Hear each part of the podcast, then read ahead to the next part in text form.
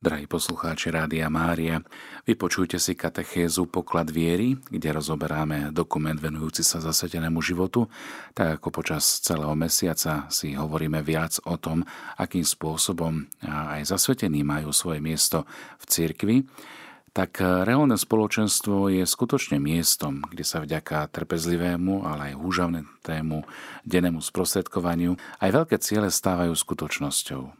Reálne spoločenstvo je zároveň prirodzeným prostredím aj pre rast všetkých jeho členov, kde je každý spolu zodpovedný za rast toho druhého brata či sestry.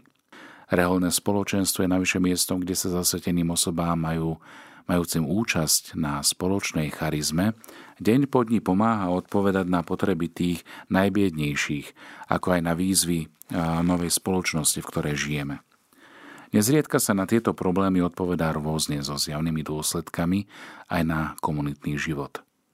Práve preto je jednou z najnaliehavejších potrieb dneška integrácia osôb s rôznou formáciou a rôznymi predstavami o apoštoláte do spoločného komunitného plánu života, v ktorom už nebudú rozdiely len príležitosťou k rozporom, ale práve naopak, budú momentmi vzájomného obohatenia – v tomto rôznorodom a premenlivom prostredí sa stáva čoraz dôležitejšou jednotiaca úloha tých, ktorí sú zodpovední za spoločenstvo ako predstavení a pre ktorých môže byť trvalá formácia, myslí sa tým ako celok komunity, vzhľadom na ich úlohu animátorov bratského a poštolského života osobitnou pomocou. Na základe skúseností aj z posledných rokov musíme venovať osobitnú pozornosť dvom stránkam reálneho života – komunitnému rozmeru, evaneliových rád a potom naplňaniu charizmy. Pozrime sa teda podrobnejšie na komunitný rozmer evaneliových rád. Reálne sluby sú výrazom sebadarovania sa Bohu v spoločenstve cirkvy. Avšak sebadarovania prežívaného v spoločenstve reálnej rodiny. Reholník je povolaný nielen svojim individuálnym povolaním, ale je konvokátus, čiže je spolu povolaný teda povolaný spolu s ostatnými bratmi, s ktorými spolu prežíva každodenný život v komunite. Existuje akási konvergencia všetkých týchto áno Bohu, ktorá zároveň zjednocuje zasvetené osoby v tom istom spoločenstve a v tej istej charizme života. Spoločne zasvetený, teda zjednotený rovnakým áno a spojený navzájom duchu svetom, objavujú reholníci dennodenne skutočnosť, že svoje nasledovanie Krista poslušného, chudobného a čistého majú prežívať v bratskom spoločenstve podobne ako Ježišovi učeníci, apoštoli, ktorí nasledovali pána Ježiša v jeho poslaní a službe. Keďže sú zjednotení spolu s Kristom, zároveň sú povolaní zjednocovať sa aj medzi sebou. Majú sa zjednotiť v poslaní a prorocky sa stavať proti modlárstvu, moci, vlastníctva a pôžitkov. Poslušnosť teda spája a zjednocuje rôzne vôle v jednom spoločnom bratskom spoločenstve, ktoré má v rámci cirkvy plniť osobitné poslanie. Poslušnosť je vlastne áno Božiemu plánu. Áno, ktorým zveril osobitnú úlohu určitej skupine osôb. Sľub poslušnosti je zviazaný s poslaním, ale aj so spoločenstvom, s komunitou, ktoré má teraz a tu spoločne realizovať toto poslanie. Poslušnosť si teda vyžaduje vierou osvietený pohľad na predstavených, ktorí sú povolaní vykonávať služobnú a riadiacu úlohu, ktorú delegujú e, ich podriadení v úvodzovkách a zároveň majú chrániť súlad medzi apoštolskou prácou a poslaním komunity. Takto sa má v komúniu spolu s nimi uskutočňovať samotná spásonosná Božia vôľa. Sľub chudoby znamená spoločné užívanie dobier, a to aj tých duchovných. Chudoba bola na počiatku základom pre bratské komúnio, spoločenstvo. Chudoba jednotlivca, ktorá zo sebou prináša aj jednoduchý a takmer drsný štýl života, oslobodzuje nielen od starosti týkajúcich sa osobných dobier, ale aj obohacuje spoločenstvo, ktoré sa takýmto spôsobom môže účinnejšie zapojiť do služby Bohu a služby chudobným. Sľub chudoby, alebo chudoba ako taká, zahrňa aj ekonomický rozmer. Veľmi zraňuje a oslabuje bratský život to, ak niekto disponuje peniazmi či už pre vlastný osoch alebo pre osoch ostatných členov rodiny, ako by boli jeho vlastné. Rovnako, ak vedie štýl života veľmi odlišný od ostatných spolubratov a od chudobnej spoločnosti, v ktorej sa nachádza. Aj chudoba ducha, pokora a jednoduchosť či uznanie darov tých druhých i hodnoty evaneliových skutočností, ako je napríklad skrytý život s Kristom v Bohu, a láska ku skrytej obete, uznanie hodnoty tých najmenších, venovanie sa veciam, ktoré nie sú ohodnotené ani uznávané, toto všetko sú skutočnosti, ktoré pôsobia na bratský život zjednocujúco a zároveň vychádzajú zo zachovávania, spoločného zachovávania sľubu chudoby.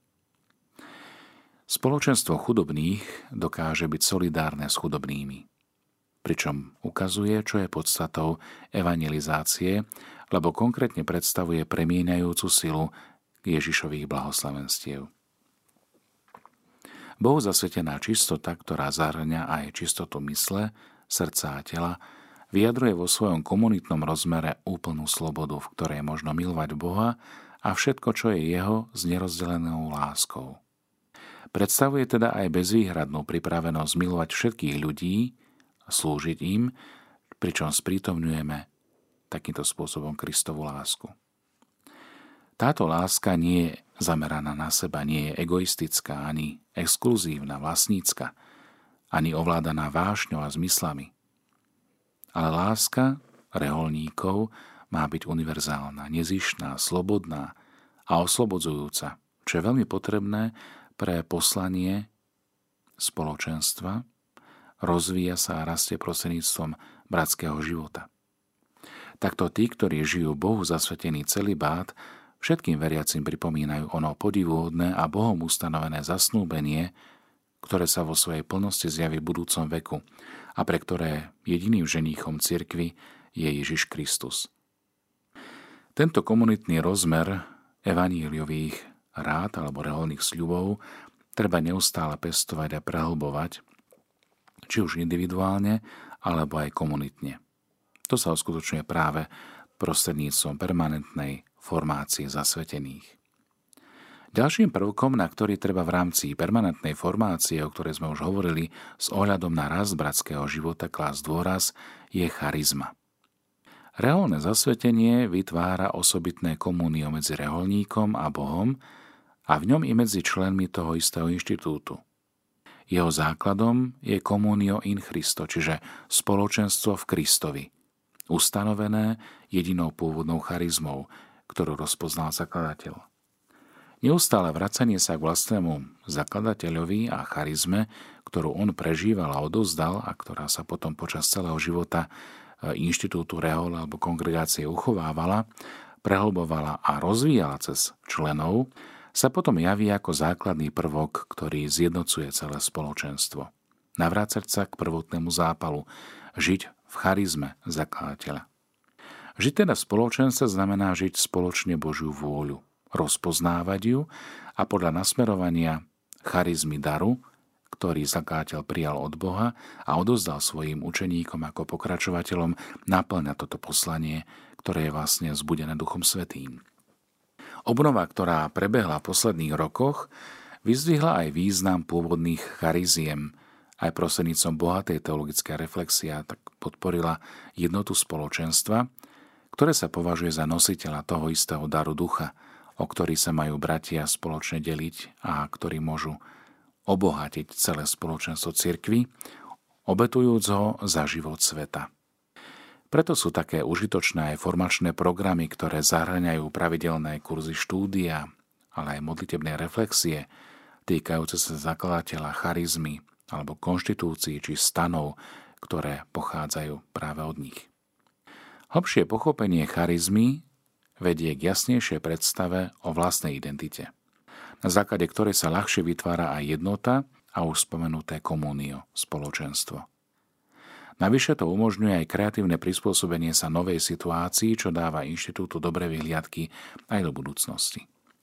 Naopak, nedostatok jasného pochopenia, charizmy môže ľahko viesť aj k neistote, pokiaľ ide o stanovené ciele a k zraniteľnosti okolitými podmienkami, či už sú to rôzne kultúrne prúdy, alebo dokonca rozličné potreby apoštolátu, ako aj spôsobiť neschopnosť adaptovať sa a obnovovať. Charizmatickú identitu treba pestovať neposlednom rade aj preto, aby sa vyhlo zo všeobecňovaniu, ktoré je skutočným nebezpečenstvom pre schopnosť každej reálnej komunity a spoločenstva. V tomto ohľade chceme poukázať na niektoré situácie, ktoré v týchto rokoch zranili a niekde aj naďalej zraňujú reálne spoločenstva. Prvým je zo všeobecňovanie. Čo sa tým myslí?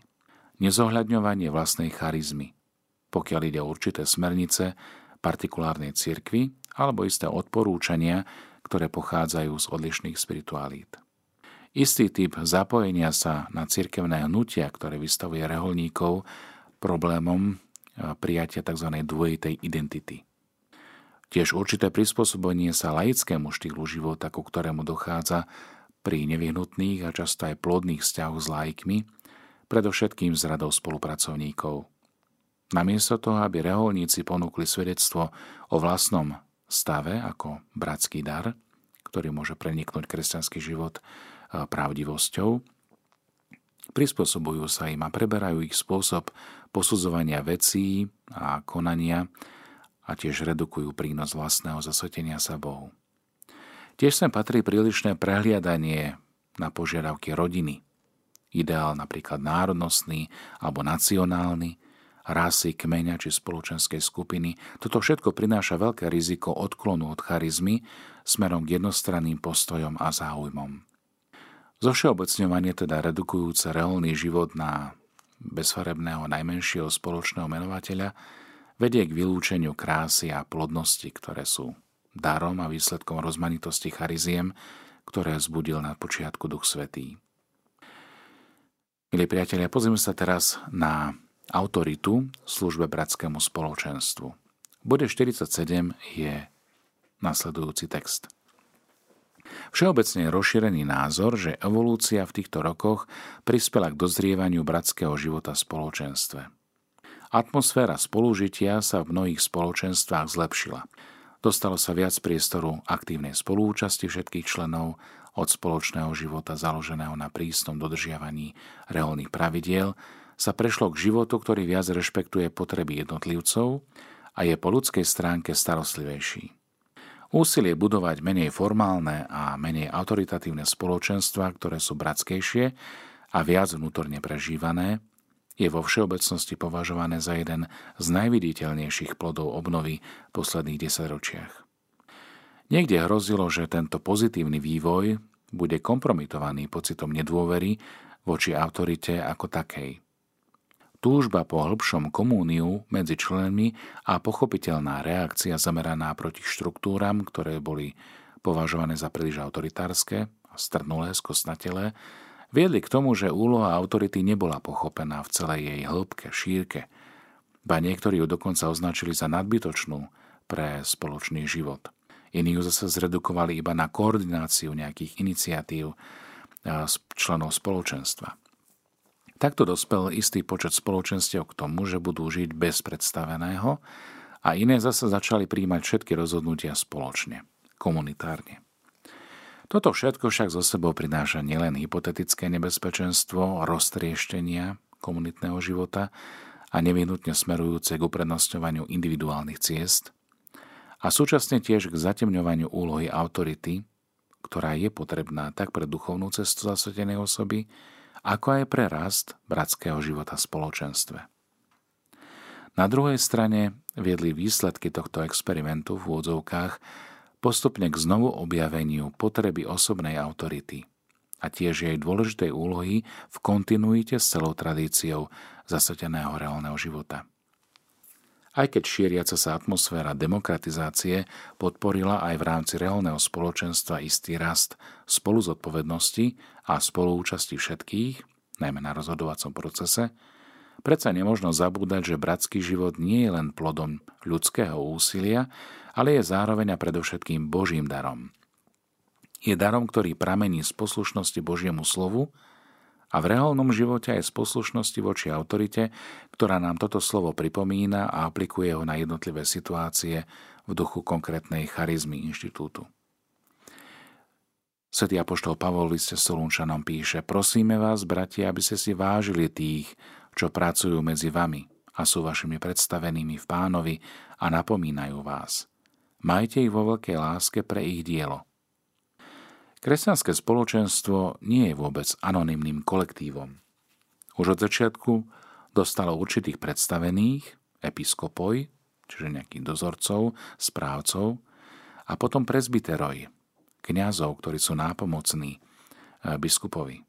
Teda už od určitých počiatkov tu máme prítomnú autoritu, ktorá sa viaže až ku apoštolom. Na podľa apoštola Pavla prejavovať túto vážnosť, úctu a lásku má byť úplne prirodzené.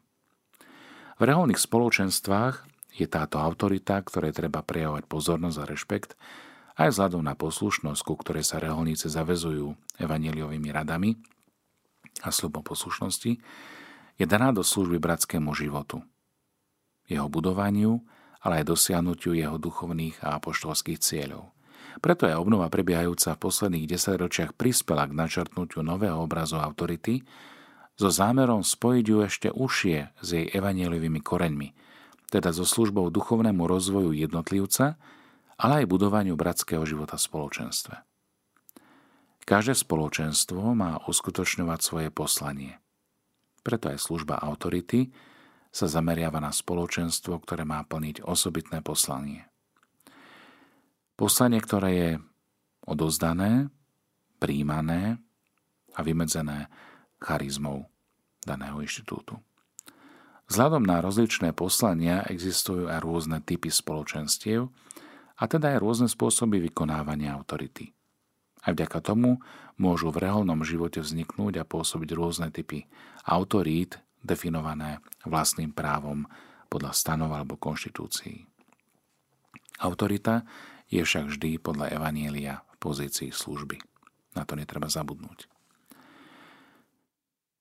Pozrieme sa teraz na rozmer duchovnej autority. Keďže zasvetené osoby sa úplne oddali službe Bohu, tak aj autorita má chrániť a podporovať toto zasvetenie. V istom zmysle na ňu možno hľadieť ako na služobníkov Božích. Najdôležitejšou úlohou autority je spoločne s bratmi a sestrami budovať bratské komúnio spoločenstva, v ktorých sa má nadovšetko hľadať a milovať Boh. Preto je potrebné, aby nositeľ autority eh, bol v prvom rade osobou s hlbokým duchovným životom. Osobou, ktorá je presvedčená o prvotnosti duchovná, tak v osobnom živote, aj pri budovaní bratského života. Zároveň osobou, ktorá je vedomá si toho, že čím viac zrastie Božia láska v srdciach bratov, sestier, tak tým viac rastie aj jednota medzi nimi navzájom. Prvorada úloha autority teda bude spočívať v motivácii spoločenstva v oblasti komunitnej, apoštolskej no a primárne duchovnej. Autorita buduje jednotu vtedy, keď sa stará o vytvorenie atmosféry e, napomáhajúcej spoločné prežívanie a zodpovednosť, keď podnecuje všetkých podielať sa na spoločných záležitostiach a keď pozbudzuje bratov alebo sestry aby prevzali zodpovednosť a rešpektuje ich, keď z úctou voči ľudské osobe napomáhajú ich dobrovoľnú poslušnosť. Keď ich ochotne počúva a podporuje ich úsilie o dobro, dobro cirkvi, dobro inštitútu, tiež keď vedie dialog a ponúka vhodné príležitosti na stretnutie a keď vie aj v ťažkých chvíľach dodať odvahu a nádej, ako aj hľadiť dopredu a otvárať pre poslanie inštitútu nové horizonty. Navyše, keď je to autorita, ktorá sa snaží udržať v rovnováhe hm, rozličné stránky komunitného života, ide o rovnováhu medzi modlitbou a prácou, apoštolátom a formáciou, povinnosťami, ale aj odpočinkom. Táto vyváženosť je práve zabezpečená autoritou a autorita predstaveného či predstavenej slúži teda na to, aby reholný dom nebol len dajakým miestom pobytu skupiny ľudí, z ktorých každá si žije po svojom, ale aby bol bratským spoločenstvom, ktorý má svoj pôvod a rast v Kristovi. Autorita, ktorá vie prijať konečné rozhodnutie a zaistiť jeho realizáciu, komunitné rozlišovanie vidíme, že vyplýva z tejto autority. A toto rozlišovanie je veľmi užitočný spôsob, aj keď nie je jednoduchý samozrejme, ani automatický proces, pretože si vyžaduje mm, takú ľudskú komplementnosť, duchovnú múdrosť, tiež určitý tú osobnú zrelosť. Tam, kde sa praktizuje opravdivá s vierou, no tak tam môže ponúknuť autorite tie najlepšie podmienky pre prijatie aj potrebných rozhodnutí, ktoré sa zamerajú na dobro bratského života, ale aj na dobro poslania tej ktorej komunity. Keď sa už raz príjme rozhodnutie, ktoré je v súlade s ustanoveniami vlastného práva, vyžaduje si to stálosť a pevnosť predstaveného, aby rozhodnutie neostalo len na papieri, ale aby sa uživotnilo. Okrem toho je potrebné, aby bolo vlastné právo pri určovaní rôznych kompetencií spoločenstva, tiež eh, jeho nositeľov úradov, rôznych rád, tak aby to bolo čo naj, najlepšie vykonateľné. Nedostatočná jasnosť tejto oblasti je častokrát zdrojom e, konfliktov, zmetkov, nedorozumení. No aj v komunitných projektoch, ktoré môžu napomôcť účasť na komunitnom živote a na jeho poslanie v rôznych prostrediach, treba zaistiť, aby bola úloha, ale aj kompetencia autority dobre zadefinovaná. Samozrejme s ohľadom na stanovy. Jednotné a bratské spoločenstvo je čoraz väčšmi povolané stávať sa dôležitým a výrečným prvkom evaníľovej protikultúry v údzovkách, ktorá je solou zeme a ktorá má byť svetlom sveta.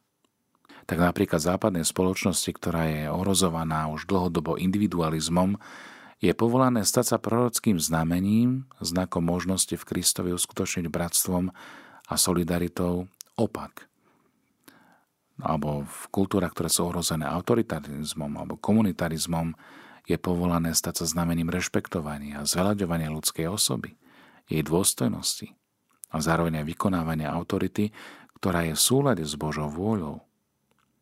Zatiaľ, čo reálne spoločenstvo má prijať miestnu kultúru, súčasne je povolané očistiť a pozdvihnúť ju soľou a svetlom Evanília, ukazujúc vo svojich bratských spoločenstvách tú konkrétnu syntézu toho, čo je nielen evangelizáciou kultúry, ale aj evangelizujúcou inkulturáciou a inkulturovanou evangelizáciou. Nakoniec nemôžno zabudnúť na to, že v celej tejto delikátnej, komplexnej a často bolestivej otázke zohráva rozhodujúcu úlohu viera. Viera, ktorá umožňuje pochopiť spásne tajomstvo skrze dar poslušnosti. V skutku tak, ako neposlušnosťou jedného človeka nastalo rozdelenie celej ľudskej rodiny, tak poslušnosťou nového človeka v Kristovi sa začalo jej zjednocovanie. Rovnako poslušné správanie bude trvale nevyhnutnou silou každého rodinného života. A v tomto vidíme, že tieto myšlienky, ktoré hovoríme o zasvetených, o reholníkoch, o reholných sestrách, tak vidíme, že sa dajú veľmi pekne inkludovať aj do rodinného života. Rodinný život a reálny život sa vždy riadil týmto presvedčením, ktorý pochádza z viery a aj dnes je povolaný žiť v poslušnosti s odvahou, aby jeho úsilie o bratské vzťahy nevyšlo na zmar, aby sa stal aj v cirkvi v spoločnosti významnou evaneliovou skutočnosťou, ktorou môže byť čitateľné svedectvo, čo to znamená patriť Kristovi. Milí priatelia, nech teraz s týmito myšlienkami, ktoré sme si pripomenuli aj v rámci mesiaca, ktorý je venovaný zasveteným. Nech naša modlitba, ale takisto prozba, ktorú chceme vysielať aj za nové kniazské a reálne povolania, je pre nás takou inšpiráciou. Na záver pomodlíme sa spoločne modlitbu svätého pápeža Pavla VI za duchovné povolania. Mene Otca i Syna i Ducha Svetého. Amen. Ježišo božský pastier duší, ktorý si povolal apoštolov, aby boli rybármi ľudí, pritiahni k sebe opäť horlivé a veľkodušné duše mladých ľudí, aby sa stali tvojimi nasledovníkmi a tvojimi služobníkmi. Urob ich účastnými na tvojej túžbe po všeobecnom vykúpení. Odhalím horizonty celého sveta, aby v odpovedi na tvoje volanie pokračovali tu na zemi v tvojom poslaní budovali tvoje mystické telo, ktorým je cirkev a boli soľou zeme a svetlom sveta. Amen. Milí priatelia, o pár chvíľ budeme sláviť Svetú Omšu tu v kaplnke Matky vteleného slova, kde chceme zahrnúť aj vaše úmysly, vaše prozby, všetko to, čo nosíte vo svojich srdciach. Skúsme možno ten dnešný úmysel venovať aj za všetkých chorých, trpiacich, ľudí, ktorí sú opustení, ľudí, ktorí potrebujú ten uzdravujúci Boží dotyk, aby sa ich naozaj Ježiš dotkol.